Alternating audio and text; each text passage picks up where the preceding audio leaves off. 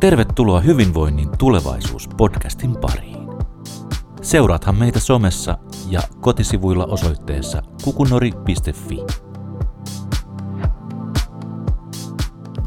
Tervetuloa mukaan Hyvinvoinnin tulevaisuus-podcastin pariin taas kerran ja tänään on taas hyvä päivä tehdä työtä hyvinvoinnin eteen. Mä oon Markus Raivio ja toimin Kukunorin toiminnanjohtajana ja taas kerran mulla on mielenkiintoinen vieras mukana. Me päästään tänään pintaa syvemmälle ja jopa ehkä syvään päätyyn. Timo Järvensivu on verkostotyön ja johtamisen asiantuntija ja hän on kauppatieteiden tohtori ja omalla yrityksellään hän toimii rakentaen Suomeen parempia verkostoja ja verkostotyön mahdollisuuksia. Tervetuloa Timo lähetykseen. Kiitos, täällä on kyllä mukava olla täällä. Mä, tota, niin, mä luin Timo sun kirjan ää, viime vuonna nimeltä Verkostojen johtaminen. Ja tota, täytyy myöntää, että se, se, se teki muuhun suuren vaikutuksen ja se on myös yksi semmoinen kukunorin oikeastaan yksi semmoinen te- teos, jota me ollaan yritetty myös käytännössä täällä paljon soveltaa. Se liittyy yhteistyöhön ja yhteistoimintaan. Tota, kerro lisää siitä, mitä sä teet. Sulla on oma yritys, millä sä tarjoat erilaisia koulutukseen liittyviä palveluja, mutta myös varmaan tutkimukseen liittyvää palvelua. Joo, no jotenkin aina kun mä mietin sitä, että mitä mä teen, niin se palautuu. Mä haluan jotenkin kuvata sen tätä kautta, miten mä oon tullut tähän. Mä aloitin tutkijana, vähän niin kuin semmoisella tutkijana Helsingin kauppakorkeakoulussa aikanaan, kun se oli vielä oma yksikkönsä, eikä vielä Aalto-yliopisto, niin mä siellä oli kuitenkin ihan vaan perustaminen niin maisteriopiskelija ensin vähän niin kuin semmoisella ajatuksella, että en mä tiedä, mitä mä elämälläni teen. Ja että okei, kauppi saa avaa ovia enemmän kuin sulkee, niin tämmöisellä logiikalla sinne. Ja sitten mä jäin tekemään myös väitöskirjaa vähän samalla logiikalla, että okei, mun proffa on tota, tota, tutkii verkostoja ja verkostojen johtamista, että no ehkä mä sitten voin sitä, siitä aiheesta tehdä väitöskirjaa. Ja Mä vielä väitöskirjankin sain tehtyä niin kuin semmoisella, niin kuin, että tämä nyt on opinnäytettyä, ei tämä ole mulle tärkeää sisällöllisesti. Mutta sitten onnekkaasti siinä, siinä vaiheessa, kun se väitöskirjan oli tehnyt, niin tätä proffa kysyi, että no toisi tämmöinen hanke, että haluatko jatkaa töissä tässä sen jälkeen. Ei minulla ollut muutenkaan, sopivasti ovi aukesi taas siinä. Mä jäin tekemään sitä ja onnekseni se oli käytännönläheinen juttu, jossa piti lähteä soveltamaan sitä, mitä on tutkinut. Ja, ja tota, kun sitten lähti soveltamaan sitä, että kun on väitellyt verkostojen johtamisesta ja jotenkin ajattelisi, että nyt mä osaan tämän, niin sitten kun se oli käytännönläheinen juttu ja se oli vielä julkisella sektorilla niin kuin vanhusten palveluiden kehittämistä ja tämän tyyppistä, niin, niin kuin kunta, kuntatasolla ja, ja jotenkin semmoisessa kontekstissa, jossa tota, samaan aikaan tehdään hirveän tärkeää työtä, mutta on, onneksi siinä tilanteessa kukaan ei kuole, niin siinä pääsi niin kuin harjoittelemaan. Ja ja se harjoittelu oli semmoista virheiden tekemistä. Mä tajusin, että se mitä mä olin tutkinut, mä luulin niin kuin järjellä ymmärtäväni. Sitten mä niin kuin, mun kädet ei taipunut siihen, tai mun, mun niin kuin sydän tai jotenkin pää. Että et miten mä kohtaan ne tilanteet siinä arjessa. Ja, ja en, en mä tiedä, mitä mulle sitten kävi siinä, mutta mä jotenkin ehkä sisuunnuin sitten siinä, että no kai tässä nyt sitten täytyy ottaa lusikka kauniiseen käteen ja niin opetella tätä. Ja sitten mä aloin opettelemaan sitä, niin kuin sitä käytäntöä ja, ja tekemään siitä tutkimusta. Ja – niin kuin mun tutkijan identiteetti ehkä muuttui sitten tämmöisestä niin kuin, objektiivisesta tutkijasta, joka niin kuin etäältä katsoo siihen, että mä olen toimintatutkija, mä toimin ja yritän ymmärtää, mitä siellä tapahtuu ja tehdä siitä tutkimusta ja teoriaa. Eli pala, niin kuin tuoda teoriaa käytännössä lähelle toisiaan. Ja, ja tota, niin, että ne niin kuin tavallaan kirittää toisiaan. Ja yhtäkkiä mä huomasin, mä oon sillä tiellä – ja sitten mulla alkoi tulla niinku pyyntöjä, että voiko mä tulla auttaa teitä ja voiko mä tulla auttaa teitä näissä verkostoissa. Ja mä huomasin, että pikkuhiljaa, että mulla, mulla pyydetään sen verran paljon ja sitten mä en kuitenkaan se tutkijan ura, niin kuin professori, professoriura, ei, niin kuin, mä huomasin, että se ei ole mua varten. Ja sitten toisaalta alkoi vetää tämä niin tämä käytäntö ja, ja sieltä alkoi tulla pyyntöjä. Niin sitten mä yhtäkkiä huomasin, että mä pikkuhiljaa, että mulle, mä niin kuin toimin käytännössä yrittäjänä No sitten oli luontevaa perustaa yritys ja sitten mä yhtäkkiä huomasin, että mä teen sataprosenttisesti sitä. Ja nyt mä oon tehnyt yrittäjänä tätä, että mä siis koulutan, sparraan, konsultoin, fasilitoin ihan niin kuin one-to-one ihmisten kanssa. Jos joku on vaikka verkostokoordinaattori tekemässä jotain verkostoa, sillä on joku ongelma, niin mä voin olla siinä avuksi. Tai sitten mä voin kouluttaa jotain tiettyä verkostoa, joka on alkutaipaleella. Tai, tai tuota, mitä tahansa tosiaan tämän, tämän tyyppistä. Yleensä se on hyvin räätälöityä, kun mä teen niin kuin itsekin vähän verkostoituneesti, että mulla on vain pieni käytännössä yhden hengen niin tekemistä firmassa yksin yrittäjyyttä. Mutta sitten samaan aikaan mä koen, että mä oon niin kymmenessä verkostossa koko ajan intensiivisesti kiinni, että, että mä, mä niin elän, ehkä se voisi lyhyesti tiivistää, mä yritän elää todeksi sitä, mitä mä oon joskus tutkinut niin, niin käytännössä. Mä mietin sitä verkostojen johtaminen, sen tavallaan kaksi mielenkiintoista sanaa. Jotenkin tulee ensimmäinen ajatus mieleen siitä jälkimmäisestä, kun mä itse toimin johtajana, niin mitä ihmettä se johtaminen niissä verkostoissa oikein tarkoittaa? Miten verkostoida yleensä edes voi johtaa? No, hy- hyvällä tavalla itse asiassa kysymyksen sisältö jo nämä kaksi muotoa, mitä sitten ainakin pitäisi kysyä, että toisaalta sulla se verkoston johtaminen tai verkostojen johtaminen. Sä voit ajatella, että mulla on joku verkosto, jota mä nyt lähden johtamaan. Ja siinä helposti tulee semmoinen niin asemajohtaminen tai semmoinen, että nyt, nyt minulla on tämä paikka, mun pitää saada tämä verkosto jotenkin haltuun. Ja se on niin kuin jossain määrin totta niin kuin monessa kontekstissa, että monella on töissä, niin kuin mä teen enimmäkseen julkisella ja järjestösektorilla tätä työtä, niin usein on niin, että jollakin vaikka kunnassa, jollakin vanhusten palveluiden johtajalla on niin tehtävä, että mun pitää tällä kuntani alueella saada nämä vanhusten palveluiden toimijat toimimaan yhteen sen asiakkaan hyväksi. Ja kehittämään palveluita ja kaikkea muuta. Ja, ja sitten sitä niin kuin tavallaan pyrkii johtamaan, mutta sitten samaan aikaan, kun ne on itsenäisiä toimijoita, ne muut sillä verkostossa, ehkä oman organisaation alaisia, niin kuin johdetaan niin kuin tässä organisaatiossa, mutta sitten se verkosto nimenomaan on, on niin kuin rajat ylittävä. Niin sitten se ei olekaan kuitenkaan, se, se ei perustu enää asemaan, se laajemman verkoston johtaminen. Ja, ja tota, se, se ei niin kuin se, se perustuu vain siihen, että pystyykö rakentamaan semmoista luottamuspääomaa tai siellä ytimessä on luottamuspääoma. On siellä toki monia asioita, mitä pitää tehdä. Ja se luottamuspääoman rakentaminen taas on jotakin sellaista, jota ei voi käskeä, sitä ei voi pakottaa, sitä voi houkutella ehkä esille. Niin sitten me, se alkaakin liudentua, että se et tiety, tiukas mielessä verkostoa ei voida johtaa tässä mielessä. Vaan sitten sun kysymykseen sisältyy myös tämmöinen toisen, toinen niin kuin sanamuoto tuosta on, on niin kuin verkostoissa johtaminen. Ja, ja, ja sitten me tullaan niin siihen, että mä olen verkostossa ja siellä sisällä mä voin tehdä monenlaisia asioita sen verkoston edistämiseksi ja sitä voidaan kutsua johtamiseksi. Ja silloin voidaan ajatella, että jokainen verkoston toimija asemasta riippumatta voi tehdä monenlaista johtajuustoimenpidettä sen verkoston e-, e-, edistämiseksi. Niin, niin ehkä, ehkä tämmöinen niin Jaettu johtajuus on semmoinen, mitä voi käyttää, tai palveleva johtaminen. Monenlaisia käsitteitä voi käyttää siitä ilmiöstä, jossa tota, jokainen voi löytää itsestään sen, että mä voin tehdä asioita tämän verkoston ö, hyvinvoinnin eteen. Ö, ja, tota, ja, ja, ja sitten se, se ei ole tosiaan niin asemasta kiinni, mutta mut sitten samaan aikaan siinä on se ulottuvuus, että joillekin se on asemastakin, joille, joillekin se on enemmän niin kuin lähellä sitä työkenttää, ehkä semmoisia niin tavoitteita tai resursseja tai strategioita. Ja sitten sekin on mun mielestä järkevää hyväksyä, että ei se ole täydellisesti jaettua, se ei ole täydellisesti yhteistä johtajuus, vaan, vaan se myös vaihtelee ajassa, että et kenellä se johtaminen niin sanotusti siinä, siinä on. Ja sä mainitsit tuon avainsanan luottamus. Varmaan liittyy aika vahvasti myös siihen, mitä sä verkostoissa teet.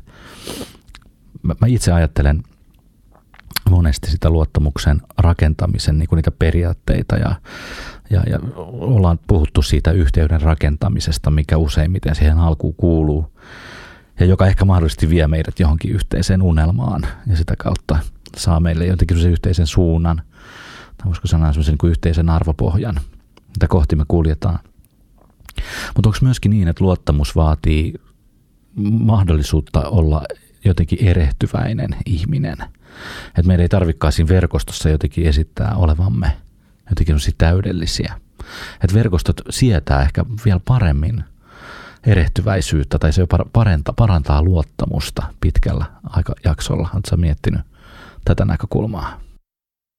Joo, ilman muuta tuo luottamuksen juuri tuo erehtyväisyyden elementti, mä sanoisin, että se on, se on sieltä niin kuin sitten, jos me sitä sipulia kuoritaan ja lähdetään, niin kuin, jos haluaa hakea semmoisen mittarin tai semmoisen kohteen, että mittarin, että milloin verkosto voi tosi hyvin tai, tai mitä kohti kannattaa mennä, niin kyllä varmaan sitten, jos löydetään se turvallinen, turvalliselta tuntuva, niin kuin nykyään puhutaan paljon psykologisesta turvallisuudesta, se turvalliselta tuntuva, turvalliselta tuntuva maaperä, jossa kaikki tuntee, että hei mä saan erehtyä tässä ja me saadaan erehtyä yhdessä ja sitä ei tarvitse piilotella, niin silloin se verkosto niin kuin voi hyvin. Ja, ja sitten mä en tiedä niin kuin, syy- ja seuraussuhteestakin pitää olla niin kuin sellainen tarkka, että onko se verkosto, joka tuo sen epävarmuuden mahdollisuuden, että hyvä verkostos, hyvässä verkostossa on mahdollisuus, vai onko se niin, että kun sä rakennat sitä epävarmuuden maaperää yhdessä muiden kanssa, niin sulle rakentuu hyvä verkosto. Miten se meneekin? Mutta ei, ei se ole niin ainoa elementti tässä luottamuksessa tai epävarmuuden kanssa oleminen. Se on ehkä semmoinen sitten niin kuin, niin kuin jos, jos siihen pääsee, niin sä oot niin hyvässä tilassa. Mutta on niin monia muita tärkeitä askeleita, mitä, mitä pitää ottaa. Että mä oon toki niin kuin luottamusta on tutkittu todella paljon ja sitä voi niin kuin monesta näkökulmasta ää, niin kuin katsoa. Ja y- yksi on niin kuin semmoinen, aina kuulee tämmöisiä väitteitä, että no, luottamuksen rakentaminen kestää kauan, mutta sen menettäminen saattaa tapahtua hetkessä. Mutta ihan yhtä hyvin luottamuksen voi rakentaa tässä hetkessä niin kuin saman tien ja se voi menettää pikkuhiljaa rapautumalla niin kuin pitkässä aikavälissä. Et, et luottamuskin on niin kuin semmoinen niin kuin kompleksinen juttu, joka niin kuin voi edetä hyppäyksittäin jompaan kumpaan suuntaan, ylös tai alaspäin, ja sitten se voi myös niin kuin hitaasti tapahtua. Ja, ja niitä elementtejä taas, niin kuin, että mikä e, e, niin kuin, no tekee mieli niin kuin tutkijan äänellä jotenkin heti määritellä, mitä se luottamus on, niin se on jotakin sellaista, kun se voi olla samaan aikaan laskennallista. Meillä on niin kuin olemassa tämmöinen niin laskennallisen luottamuksen niin kuin elementti, jota, joka sitten mulle ei ehkä tarkoita kuitenkaan niin kuin mä, mitä mä sanoisin, mä sanoisin, että se ei tarkoita mulle inhimillistä luottamusta. Se on enemmän semmoinen, että me voidaan niin firmassa vaikka laskea, että no mikä on todennäköisyys, että meidät petetään tässä suhteessa. Ja sitten sen todennäköisyyden pohjalta me voidaan luottaa tämän verran. 60 prosenttia voimme luottaa ja sitten sillä todennäköisyydellä kannattaa investoida tämän verran. Mutta se on jotenkin vähän niin kuin, se on mun mielestä laskentaa, se ei ole niin kuin luottamusta. Toinen, toinen puoli on sitten enemmän se, että luottamus on niin kuin tämmöinen niin kuin henkinen – askel, jota, jota myös niin kuin organisaationa me voidaan yhteisönä ottaa. Että luotammeko me yhteisönä, että se ei ole vain niin kuin yhdessä ihmisessä, vaan se voi olla meille yhdessä.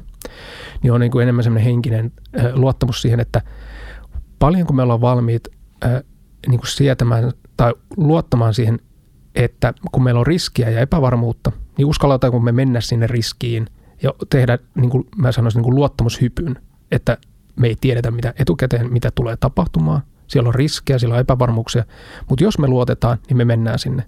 Niin se on niin tavallaan, luottamus on tämmöisen niin kuin käänteisesti tämmöisen niin kuin riskin kanssa elämistä. Ja jos ei luota, niin ei tee sitä luottamushyppyä. Ja, ja nyt sitten tämän luottamuksen rakentamiseen, niin ää, jos tämä oli vähän niin kuin se määritelmä, että no minkä, mitä, mikä on luottamuksen keskeinen elementti, on tuo riski, riski ja epävarmuuden kanssa eläminen, niin sitten, että millä tavalla sitä voi vahvistaa. Niin sitten tulee niin kuin kymmeniä ja kymmeniä tekijöitä, tekisi meillä alkaa luetella. Mä oon pyrkinyt tiivistämään sen niin kuin neljään pääelementtiin. Ja nyt mä vähän niin kuin, no vitsi, mä, yritän lyhyesti ne sanoa. Ja, no lyhyesti sanottuna ne neljä on niin kuin sillä, sillä tavalla, että se ensimmäinen, mä ajattelen, että tämä vähän riippuu mistä lähtee liikkeelle, niin no lähdetään nyt tuosta liikkeelle tuosta niin kuin haavoittuvuudesta vaikka, kun se on tämä epävarmuudessa elämisen elementti, että, että jotenkin meidän pitää päästä kohti sitä, että me uskalletaan näyttää meidän haavoittuvuuksia. Mutta mut se ei ole niin kuin, mä, mä yleensä kytken sen niin toiseen elementtiin, joka on niin osaamiset ja kyvyt. Että luottamusta rakentaa se, jos me tiedetään, että joku on jossakin hyvä ja sillä on jotain kykyä. Niin se on niin semmoinen keskeinen elementti. Ja ehkä mun mielestä kannattaa mieluummin aloittaa siitä kuin niistä haavoittuvuuksista. Että et niin ensin lähteä tutustumaan toisessa, on se ihminen tai organisaatio, että missä ne on hyviä. Niin silloin me voidaan niin kuin ajatella, että no noissa tehtävissä me voidaan niin kuin luottaa siihen, että se on siinä tehtävässä kyvykäs ja hyvä. Me voidaan siinä tehtävässä luottaa siihen. Mutta sitten tässä tulee semmoinen harha sitten, että jotenkin, jos me ajatellaan, että nyt se osaaminen ja kyky olisi nyt se ydinjuttu, johon me keskittymällä me saadaan luottamuskuntoon, kun sitten se on taas, kääntyy falskiksi heti, että niin kuin, ja se alkaa rapauttaa luottamusta, jos joku kuvittelee, niin kuin, että mä oon täydellinen ja nyt musta ei ole mitään säröjä, tai organisaatio esittelee semmoista, että on niin kuin superorganisaatio, joka ei koskaan tee virheitä, niin jotenkin musta tuntuu, että meillä ihmisillä on semmoinen taipumus niin kuin alkaa tökkiä aika nopeasti ja hakea niitä säröjä. Ja, ja eikö me suomalaiset varsinkin ole aika hyviä siinä, että jos joku on julkisuudessa semmoinen täydellinen ihminen, niin, tai täydellinen organisaatio, tai täydellinen hallitus, tai täydellinen jotakin, niin sitten me aletaan niin vähän miettiä, no mahtaako näin olla? Ja me haetaan niin vaistovaraisesti jostain, että no ei se nyt kuitenkaan ihan täydellinen ole. Ja mä varoitankin siitä, että, että sitten samaan aikaan siis pitää näyttää, että hei näissä asioissa mä oon hyvä, mutta ei saa olla semmoinen kuin teflonpintainen, että jos joku, että mikään lika ei tartu mihinkään, mi, mi, niin kuin minuun, että jos joku tekee jonkun virheen, niin se on aina muiden vika, että, että sinappitarhat voi niin kuin vaan puhdistaa tuosta, niin että se, se ei ole niin kuin mun, jut, mun vikani. Ja, ja tota, eli samaan aikaan näyttää sitä osaamista kykyä, mutta sitten samaan aikaan näyttää se haavoittuvuus, että hei, näitä asioita mä en osaa, näissä mä en ole hyvä. Ja, tota, ja, siitä syntyy nyt se todella kiinnostava niin oppimisen mahdollisuus verkostossa, että, että joku on hyvä jossakin, ja samaan aikaan siinä on niitä säröjä ja haavoittuvuuksia, niin syntyy semmoinen dynaaminen sähköinenkin pari, että, että nyt meillä on mahdollisuus oppia lisää jostakin ja samaan aikaan käyttää ne kykyjä. Nyt me ollaan sitten jossain luottamuksen tämmöisessä dynaamisessa äh, sähäkäs ilmapiirissä, kun näiden päälle rakennetaan. Ja, ja sitten tässäkin täytyy sanoa, että taas se, niin kuin se kääntöpuoli, että kukaan ei ole niin täydellinen missään, niin kaikilla on kuitenkin voimavaroja jossakin. Että et, et sitten taas semmoinen, että eihän sekään herätä luottamusta. Että jos me ollaan niin semmoisia niin haavoittuvia niin kuin sillä tavalla, että mä en osaa mitään, mä oon niin täydellisen niin kuin nolla ja, ja ollaan niin semmoisia vuotavia avohaavoja, että niin ei sekään sitten herätä luottamusta. Et, et jotenkin niin kuin rakent, niin kuin autetaan toisiamme löytämään ne, ne kyvykkyydet osaamiset, voi, jotkut voimavarat ja sitten ne haavoittuvuudet, niin nimenomaan tästä parista syntyy semmoinen. Mutta sitten tästä seuraa taas seuraavia haasteita. Sitten oli ne kaksi muuta ulottuvuutta. Että jos tässä oli niin osaamista, kyvyt oli yksi, toinen oli haavoittuvuus. Niin sitten ehkä mä otan ensimmäisenä, jäljellä on vielä niin hyvän, taht, hy, hyvän tahtoisuus tai usko siihen, että me ollaan niin hyvän tahtoisia me ihmiset. Ja, ja sitten toita, johdonmukaisuus. Jos mä otan tämän hyvän tahtoisuuden ensin, niin se on niin semmoinen elementti jotenkin, että jos me kääntäen, jos, jos mä ajattelen, että, että niin kuin ihmiset ja organisaatiot lähtökohtaisesti on opportunistisia tai sellaisia, että ne tilaisuuden tullen niin kuin pettää tai, tai eivät ole hyvän tahtoisia. Että, tai jopa niin, että jos mä ajattelen, että lähtökohtaisesti ihminen on niin kuin sisimmältään paha, tai organisaatiot on vähän niin kuin sellaisia, niin kuin firmat on niin kuin voiton tavoittelun eteen tekee mitä tahansa vähän niin kuin pahaa, tai, tai hallitus on niin kuin paha, kun silmä välttää, tai poliitikko on paha, kun silmä välttää. Jos me lähdetään tämmöistä ajattelusta, niin meillä on tosi vaarana, iso vaara siihen, että me aletaan voimistaa epäluottamuksen kierrettä. Mm. Kun tutkimusten pohjalta kyllä mä olisin valmis sanomaan tutkijan äänellä, että me aika hyvin tiedetään ilmiö, että luottamus kasvattaa luottamusta ja epäluottamus kasvattaa epäluottamusta. Ja, ja tämä tarkoittaa niin kuin sitä, että, että jos mä lähden siitä ajatuksesta, että muut on opportunistisia tai pahan tahtoisia, niin sittenhän se tarkoittaa sitä, että mä suhtaudun heihin niin kuin he olisivat. No mitä se tarkoittaa, jos mä ajattelisin, että nyt sä oot siellä pöydän toisella puolella mikin, ää, toisen mikin äärellä kysyt niin kuin kysymyksiä multa. Ja mä ajattelisin, että sä, sä kysyt niitä opportunistisesti tai pahantahtoisesti niin kuin löytääksesi minusta vikaa, ja. niin, niin tota, mä vaistovaraisesti sulkeutuisin saman tien. Mä vähän niin kuin aina epäilisin, mä olisin epävarma. Mä todennäköisesti alkaisin peitellä mun haavoittuvuuksia. Ja. ja sen seurauksena sä huomaisit, koska me, me, me ihmiset ollaan taitavia havaitsemaan toisessamme merkkejä siitä, että nyt se piilottelee jotakin. Sen seurauksena sä havaitsisit tämän, että mä piilottelen jotakin. Sen seurauksena sä alkaisit ajatella, että sillä on jotakin piiloteltavaa. Onkohan se opportunistinen ja vähän siellä on jotain pahaa taustalla, jonka seurauksena sä alkaisit sulkeutua. Ja, ja sitten taas mä alkaisin tulkita, että hetkinen, meillä syntyisi tämmöinen epäluottamuksen kierre. Niin, niin sitten tämä pitäisi pysty kääntämään toisinpäin. Ja se paras väline on siihen siis, että jos mä haluan, niin kuin, että luottamus kasvattaa luottamusta, niin jonkun pitää aloittaa se luottamuksen peli. Jonkun pitää niin kuin verbinä, tekona alkaa luottaa. Ja mulle se helpoin keino on ollut se, että mä oon opetellut katsoa ihmisiä silmiin ja ajattelemaan organisaatiosta, että kyllä niin kuin kaikki haluaa jotakin hyvää jossakin, jollekin. Toki niin kuin sekä organisaatioissa että ihmisissä meissä me ollaan opittu huonoja käytöstapoja, meillä on huonoja tottumuksia, me, me tota, meillä on opittu vääriä ajattelutapoja, meillä on yksinkertaisesti väärää infoa, jonka pohjalta me sitten tehdään kaikenlaista hölmöä ja myöskin semmoisia niin ihan oikeasti pahoja asioita. Mutta jos se kysyy niin päin, että ajattelenko mä, että toimijat haluaa, ihmiset organisaatiot haluaa tehdä pahaa, niin kuin, että käsi ylös, kukaan niin kuin sydämeltään niin kuin pahan tekijä haluaa tehdä pahaa, niin mä epäilen, että yleensä mä oon päädytty pahan tekoihin, pahan tekemiseen niin kuin enemmän sitä kautta, että se on niin kuin joku tottumus tai rakenne tai joku tämmöinen väärä tieto tai muu, joka on meidän ajanut tilanteeseen, että meidän teot ovat pahoja. Jolloin mä voin niin aina lähteä hakemaan, että no mikä olisi se hyvä, mitä, tää, mitä mä voisin lähteä etsimään. Ja sillä asent- ajatuksella mä voin niin kuin lähteä tässäkin tilanteessa siihen, että okei, jos sä kysyt jotain semmoista, joka vähän niin kuin sattuu muhun tai tuntuu pahalta tai mulle tulee niin kuin puolustusreaktio, että apua, sattuipa tuo kysymys, niin jos mä vaan niin kuin luotan siihen, että no kyllä siellä niin joku hyvä tarkoitusperä sulla on, jotakin hyvää sä nyt haluat, niin mä voin niin lähteä haistelemaan sitä ja miettimään sitä. Silloin mä voin avautua rauhassa, jonka seurauksena säkin avaudut ja meille syntyy semmoinen positiivinen luottamuksen kehä.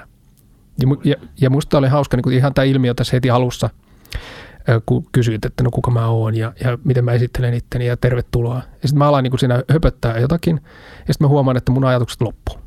Eikö sitten tullutkaan mitään sitten. Ja sitten mä jotenkin, että no, nyt mun ajatus katkesi. Niin se on niin kuin semmoinen, että siinä tulee heti semmoinen puolustusreaktio, että okei, mä mokasin, nyt tämä menee tämä podcast ihan pieleen ja, ja tota, tästä rakentuu tämmöinen negatiivinen kierre ja, ja nyt, äh, nyt sä pidät mua niin kuin ihan dillenä. Ja sitten mä alan niin kuin, voisin alkaa sulkeutua. Mutta sen sijaan mä voin, voin päättää, että hetkinen, olipas kiinnostava moka, että minkä takia mä ajauduin tohon. Sitten me voidaan yhdessä lähteä avaamaan sitä, ja mä voin niin olla haavoittavasti läsnä, että no okei, okay, mä mokailen. Sitten lähdetään miettimään, että mistä se voi johtua, miten me voitaisiin tässä tilanteessa meidän välillä rakentaa vielä vähän parempaa suhdetta ja ponnistaa eteenpäin. Tosi Ja mulla jäi vielä se, ja jäi vielä se niin ihan lyhkäisesti se neljäs, jos se pitäisi vielä ottaa sille. Johdonmukaisuus. johdonmukaisuus. Öö, sekä tätä osaamista, että niitä haavoittuvuuksia, että sitten tätä hyvän tahtoisuuden läsnäolemista, niin näitä pitäisi tehdä johdonmukaisesti. Koska johdonmukaisuus itsessään on elementti, joka rakentaa luottamusta. Siis se, että asiat tapahtuvat samalla tavalla tunnista toiseen, viikosta toiseen, vuodesta toiseen, niin se luo turvallisuuden tunnetta. Se ei ole aina hyvästä. Joskus on pahasta siis siinä mielessä, että jos me tosiaan on totuttu huonoihin käytöstapoihin vaikka, ja me toimitaan aina niin kuin johdonmukaisesti samalla huonolla tavalla, niin kyllähän se niin kuin vaan on huono, huono asia. Eli nyt niin kuin pitää miettiä, että mistä me löydetään ne hyvät johdonmukaiset toimintatavat. Mutta otan kuitenkin esimerkin siitä, että että huonokin käytöstapa, jos se on johdonmukaista, niin voi rakentaa luottamusta enemmän kuin se, että sä vaihtelet toimintatapaa. Et, et tämmöinen niin kuin esimerkiksi, jos te koette, että joku on, ja nyt mä ehkä vähän vi, vi, tämmöisen vitsin kautta tähän, mutta että jos joku on, huomaa, että joku on vähän semmoinen juorukello, että siihen ei oikein koskaan voi luottaa. Että se, se aina kun sillä paljastaa jotakin tietoa, niin sitten se levittää sitä eteenpäin. Mutta jos se tekee sitä johdonmukaisesti, niin se on niin kuin viestintäkanava, eikö niin? Sä voit kertoa sille, sille hei nyt mulla on sulle salaista tietoa, ja sitten se niin kuin levittää sitä eteenpäin, ja se olikin hy- hyvä tapa. Sen sijaan, jos tämmöinen henkilö on niin kuin tänään luotettava, huomenna luotettava, yhtäkkiä kolmas päivä se ei olekaan, niin sen jälkeen meidän ainoa vaihtoehto on sulkeutua, kun ei tiedä enää mitä puhua, koska, koska jos se on niin tämmöinen tuuliviiri. Eli niin kuin pitäisi olla johdonmukainen, mutta sitten samaan aikaan löytää ne hyvät käytöstavat, hyvät toimintatavat, ja niitä pitäisi etsiä yhdessä, ehkä nyt sinne haavoittuvuuksien kautta. Että, että tätä kautta sitten, jos me saadaan se johdonmukaisesti olla sillä haavoittuvuuden alueella, niin me opitaan niitä parempia käytöstapoja ja tehdään sitä johdonmukaisesti. Niin, että ollaan haavoittuvaisia johdonmukaisesti. Niin, se on minusta tosi tärkeä. Jopa erehtyväisiä. Erehtyväisiä. Ja ehkä vielä kaikista pahinta on tämä, että jos me on totuttu johtajana vaikka siihen, että mä en saa näyttää mun haavoittuvuuksia, niin, ja, ja muut on tottuneet siihen, että se ei koskaan näitä haavoittuvuuksia. Ja se jopa ehkä suuttuu, tulee semmoinen niin backfire, niin kuin, että, että niin kuin tilanteessa, jossa selkeästi tulee moka, mutta sitä ei voi niin kuin, niin kuin, ei, ei voi paljastaa, että keisarilla ei ole vaatteita, niin sitten se on, niin siitä tulee just semmoinen klassinen tämmöinen niin norsupossa niihin kaupasta tyyppinen juttu, niin tulee niin kuin näitä klassisia metaforia tähän niin saman tien monta, niin tavallaan, että siihen ei saa koskea, sitä ei saa nähdä, ja me kollektiivisesti suljetaan silmämme siltä. Ja, ja, ja tota, jos tämmöinen niin tilanne sitten yhtäkkiä sitten johtaja päättäkin, että tästä eteenpäin olen haavoittunut. Ja sitten kestää niin kuin ehkä viikko, puoli vuotta, että, että tämä johtaja kykeneekin olemaan haavoittunut. Ja, ja porukat alkaa rentoutua, että okei, se on oikeasti muuttunut. Ja, ja sitten se, että et nyt tässä voikin puhua, että nyt se teki tuommoisen mokan, ja sitten se nauraskelee sille, että me voidaan yhdessä nauraa ja puhua siitä. Ja sitten kun olisi mennyt se viikko tai puoli vuotta, ja sitten sille tuleekin heikko hetki sille johtajalle. Ja sitten se räjähtää. Et en, ensin kun porukka tottu siihen, että nyt, nyt voikin rentoutua. Ja sitten se räjähtää. Ja sitten sit herää niin kuin ihmiselle kysymys, että hetkinen, voiko tämä nyt luottaa, että se oli sentään ennen hyvä, kun me tiedettiin, että näitä, näistä ei saa puhua. Aivan. Mutta nyt ei tiedä, että no saako niistä puhua vai ei, niin sitten kaikki on entistä hiljempaa. Eli jotenkin tämä niin kuin, että et et mä, mä kannustan niin siihen, että ei kannata niin hypätä niin kuin yhdestä paikasta ihan toisenlaiseen paikkaan ja yrittää niin kuin ottaa niin kuin tosi iso askelta noissa niin kuin siinä haavoittuvuuksiin menemisessä, vaan, vaan niin kuin alkaa harjoitella yhdessä sitä systemaattista toimintatapaa, että, että se tuntuu niin kuin hyvälle, luontevalle ja askel kerrallaan niin kuin ehkä paljasta pieniä haavoittuvuuksia ensin ja siitä rakentaa semmoinen, niin kuin, että sitten tuntuu joskus vuoden tai kahden tai kymmenen vuoden päästä hyvälle puhua, puhua niin kuin varsin haavoittuvasti.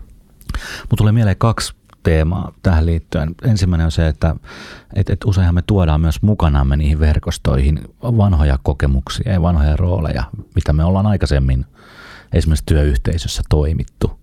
Että mäkään usko, että kukaan tavallaan tulee uuteen työpaikkaan ajatellen, että pistänpä ihan ranttaliksi täällä ja myrkytän ja juoruan ja teen kaiken sen, mitä, mitä mä saan hajotettua. Hyvin, mä en usko, että kukaan tulee tällä ajatuksella siihen työyhteisöön. Mutta jotain tapahtuu siinä matkalla, jolloin jotain semmoisia, voisiko semmoisia niin ehkä aika primitiivisiäkin semmoisia niin puolustukseen ja hyökkäykseen liittyviä reaktioita tapahtuu. Ja sitten sä etsit sen vanhan roolin, johon sä joskus muistaaks, johon sä joskus tutustuit silloin aikoja sitten, kun sä olit jossain edellisessä paikassa. Ja tuntuu, että pitää usein muistuttaa, että nyt täällä ei ole ne samat ihmiset, missä, mistä sä tulit tänne. Ja täällä ei yhtään sun vanhaa työkaveria esimerkiksi, että nyt tässä on mahdollisuus ottaa aivan erilainen rooli. Ja useimmiten ihmiset sitä alkaa niin miettiä, että hei, voisiko mä positioida itseni vähän toisella tavalla. Ja, ja, ja jotenkin sit se, se selviytymistaistelu jotenkin jää ehkä vähän toisenlaiseen rooliin. Mutta se toinen juttu, mikä mua kiinnostaa tosi paljon, on tämmöinen niin verkostojen se, niin se alkupään rakentaminen – et useinhan siinä ehkä voidaan jopa löytää sellaista, tai onko se, onko se jopa aika luonnollinen tapa verkostoitua, että me löydetään joku yhteinen pahantahtoinen vihollinen, joka niin kuin, että sitä kautta me ollaan sitä yhtä ja me ajatellaan samalla tavalla. Me ollaan niitä hyviksiä, noi on tuolla pahiksia ja se tekee meistä, tästä meidän verkostostamme vielä niin kuin luotettavamman, koska mä tiedän, että mä jotenkin samankaltaisten ihmisten kanssa täällä tekemisissä tuossa on tosi paljon totta ja jos katsoo niin kuin verkostotutkimuksia, niin kyllähän ne usein niin kuin siellä niin kuin haetaan sellaisia klikkejä tai tällaisia, että keiden välillä on vahvat suhteet. Ja nyt ne vahvat suhteet, jos ne on sellaisia, että ne tuo just me hengen, että me ollaan me, ja, niin kyllähän se niin kuin, niin kuin, ei meitä ole ilman noita. Se on niin kuin, jo niin kuin hy, hyvin sisäänrakennettu ilmiö meissä, ja sitten se on niin kuin ihan jo niin kuin määritelmällisesti, me on suhteessa aina niin kuin joihinkin muihin. Ja tota, semmoisessa tilanteessa, kun niitä rakennetaan, niin se on samaan aikaan niin kuin luonnollinen ilmiö. Me ihmiset ha- hakeudutaan meihin ja tota, rakennetaan näitä ää, tämmöisiä suhteita, jossa, jossa tota, voidaan joku sisäpiiri ehkä löytää, on joku ydinryhmä. Jos ei tykkää puhua sisäpiiristä, niin sitten niin kuin verkostossa valitaan joku ydinryhmä. Usein se on niin kuin luontevaa puhua tällaisesta. Ja, ja se on mielestäni niin hyvä ilmiö, koska ei kaikki voi olla koko ajan niin kuin aina samalla tavalla sama kaikissa verkostossa läsnä. Tota, Mutta sitten samaan aikaan tästä tulee tämä, ja mä tuossa kirjassakin käsittelen sitä, niin tämän, että et kun meillä voi olla niin suljettu verkosto, joka on tehokas ja hyvä ja vaikuttava jäsenilleen, mutta sitten se voi olla hyödyllinen tai haitallinen ulospäin. Niin tätä ilmiötä, että no, no niin kuin, kun, kun sitten samaan aikaan monis, niin kuin sekä yrityspuolella että tuolla tässä tässä niin kuin julkisella ja järjestösektorilla voidaan ajatella, että joskus on ihan hyvä, että joku asiantunteva porukka niin kuin muiden puolesta kehittää jotakin. Ihan vaan sen takia, että se on niin tehokasta, jollakin on enemmän asiantuntemusta ja sen takia meillä on edustuksellinen demokratia, että me valitaan jotkut edustamaan meitä ja, ja firmoissa niin kuin jotkut tekee jotakin asioita, eikä kaikki tee kaikkea. Niin on hyödyllistä jossain määrin niin kuin se, että me rakennetaan tämmöisiä tiettyjä verkostoja tietyillä rajoilla. Mutta sitten kuinka läpinäkyvät ne on ne rajat ja, ja sitten tullaan niin helposti siihen kysymykseen, että okei, että missä vaiheessa semmoinen tie, tietyillä rajoilla rakennettu verkosto alkaa niin kuin olla semmoinen, että tiedot ei kulje joko ulospäin tai sisäänpäin. Ja milloin se alkaa niin kuin suojella sitä omaa etuaan se sisäpiiri enemmän kuin sitä yhteistä etua. Niin ky- kyllä mun niin kuin perusajatus, ja, ja sitten tulee ehkä tämmönen, enemmän tämmöisen niin arvovalintaan, lähinnä niin kuin siitä ajatuksesta, että – että et se avoimuus on lähtökohtaisesti mun mielestä verkostojohtajan tehtävä. Et pitäisi tehdä se valinta, että en suostu siihen, että alamme klikkiytyä huonoilla tavalla. Siis että kun, klikit on samaan aikaan totta ja niistä on paljon hyötyä, niin kuin verkoston tehokkuuden tai tämmöisen toiminnan kannalta, mutta pitäisi olla todella tarkkaan niin kuin mietitty se, että miten me arvioidaan toimintamme suhteessa siihen, että ollaanko me legitiimejä, siis niin kuin näkeekö ulkomaailma meidät oikeutetuksi, joka, joka niin kuin heti poistaa esimerkiksi niin kuin mafian verkostona pois niin kuin, ö, listalta. Että okei, mafia voi olla hyvin, no se voi olla sotilasorganisaatio tai hyvin verkostoitunut, tai sitten joku tämmöinen tota, terroristiverkosto, niin se niin kuin poistaa mulla ainakin niin kuin hyvän verkostojohtamisen listalta heti sen, että jos me tehdään pahaa ulospäin, niin se ei ole mun mielestä niin kuin hyvää verkostojohtamista. Ja, mutta mut tämä on ehkä niin kuin taas niin kuin arvovalinta. Sinänsä ei mikään estä, etteikö tämmöistä verkostojohtamisen tekniikoita voisi käyttää tuota, myös haitallisessa tarkoituksessa valitettavasti. Mutta onko kuitenkin niin, että on olemassa, jos mietitään, että mitä tahansa, tämmöistä niin vaikka valtiohan voisi olla itsessään verkosto, joka on niin kuin jotenkin rakentanut sen oman, omat pienet klikkinsä ja vastakkainasetteluineen ja oppositioineen. Ja jotenkin se niin rakentuu johonkin, mutta sitten on olemassa kuitenkin jotain yhteistä. Joku sellainen, että olisiko se ollut semmoinen tutko joku Bruno Latour 70-luvulla, joka puhuu semmoisista toimijaverkkoteorioista ja sitten semmoisista ajatuksista tämmöisistä niin rajaobjekteista. Että sitten on olemassa kuitenkin joku vaikka paperi, jossa on määritelty nämä säännöt, miten me ollaan niin kuin sovittu tässä olevamme, tai tämä tila, missä me nyt ollaan, tämä on tietynlainen tämmöinen rajaobjekti, jossa on tietynlaista toimintakulttuuria, tietynlaisia sääntöjä. Että sitten me, sit me on täytynyt jotenkin saada niitä klikkejä verkostoitumaan yhteen näillä yhteisillä säännöillä, vaikka jos ajatellaan maailman maailman tota, niin YK on y- y- yhteistyösopimuksia, jossa me sitten kuitenkin haetaan koko ajan niitä rajapintoja sen oman edun tai sitten sen yhteisen, yhteisen edun niin kuin välillä. Että tämä on tämmöistä jatkuvaa tämmöistä niin kuin pisteiden yhdistelemistä toisiinsa. Tuo on mielestäni hyvä ku- kuvaus. Ja joo, Latour on tosiaan toimijaverkkoteoria niin yksi ainakin niistä, jota, joka on niitä hyödyntänyt. Ja se to- toimijaverkkoteoria, niin kuin, mistä toi niin kuin sanakin tulee, niin se toimija siinä jotenkin, ne, he, siinä on pyritty lähteä niin kuin kuvaamaan sitä, että siellä on erilaisia pisteitä, jotka vaikuttaa toisiinsa ja ne pisteet ei ole välttämättä niissä pisteissä on toimijuutta, mutta se toimijuus ei välttämättä ole vain ihmisissä tai ihmisten muodostamissa organisaatioissa, vaan se toimijuus on tosiaankin niin kuin tiloissa, esineissä, asioissa, ideoissa, sopimuksissa ja tällaisissa, että, että tavallaan sitä to, me ihmiset niin kuin rakennetaan sitä toimijuutta niin kuin koko ajan niihin välineisiin, mitä me käytetään. Ja ne välineet voi olla siis sekä ideoita, abstrakteja välineitä, että konkreettisia juttuja, niin ilman muuta niin pitäisi kiinnittää huomiota ehkä nykyistä paljon enemmän niin kuin tällaisiin, voi ajatella tämmöisiin niin objekteihin. Ja yksi objekti voi olla, niin kuin, no jos ajatellaan tämmöisen valtiojuttu, kun tosi kiinnostava lähteä pohtimaan jos tätä valtiota vaikka. Itse asiassa jo valtion ajatus on se semmoinen, mihin me on investoitu aika paljon toimijuutta. Me ajatellaan, että meillä on tämmöinen valtiotoimija, joka on aika hämärä ja sitä voi määritellä tietysti monella tavalla, mutta että on olemassa joku tämmöinen yhteiskuntasopimus, jonka puitteissa me toimitaan ja me ollaan rakennettu ö, vallan kolmijako. Ja nämä, nämä on niin kaikki semmoisia, mihin me, ne on institutionalisoitunut tämmöiseksi niin rakenteiksi, jolla me, jotka sitten vaikuttaa meidän verkostoihin todella monella tavalla. Ja, ja sitten missä vaiheessa niistä tulee semmoisia niin uskon kappaleita, että me ei enää niin kuin voida niitä muuttaa, vaan että tämä on nyt kiven hakattu rakenne. Ja, ja siinä taas, ja ne on ehkä tosiaan kiinnostavia verkostojohtamisen paikkoja sitten, että, että onko se hyväksi lähteä niitä niin kuin avaamaan, niin kuin että keskustelu siitä, että ehkä me voitaisiin tästä tätä niin kuin miettiä, että voisiko tätä lähteä muuttamaan. Esimerkiksi jos meillä olisikin vallan neljako, mitä se tarkoittaisi?